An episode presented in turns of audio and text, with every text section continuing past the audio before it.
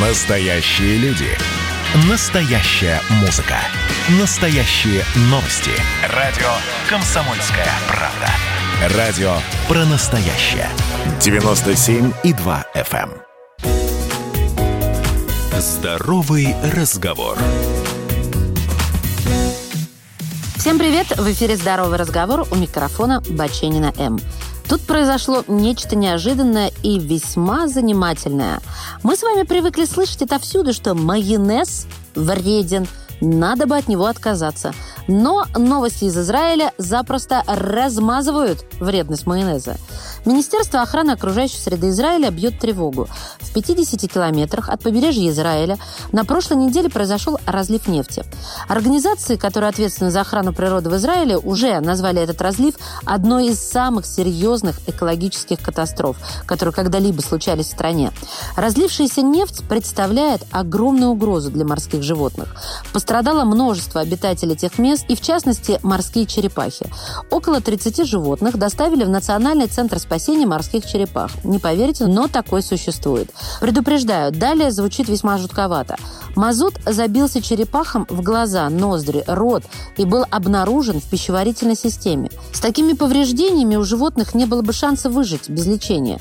И вот тут на авансцене появляется майонез. Газету украсили заголовки «Черепах начали кормить майонезом». Спрашивается, а почему вдруг их начали им кормить?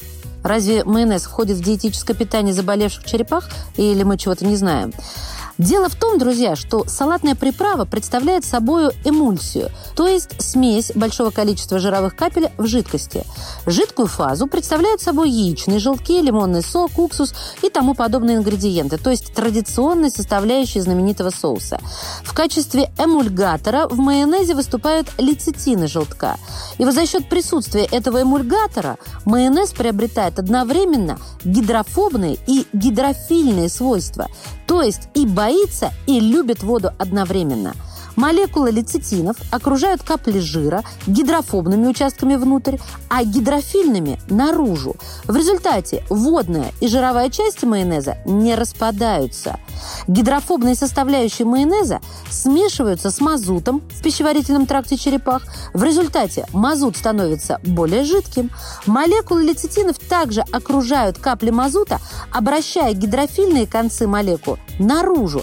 И за счет этого создается барьер между токсичным для организма животных веществом и пищеварительным трактом. Вуаля! Черепахи идут на поправку. А вы говорите майонез. Для людей это, конечно, не самый полезный на планете продукт, но пару слов в защиту ему не помешает.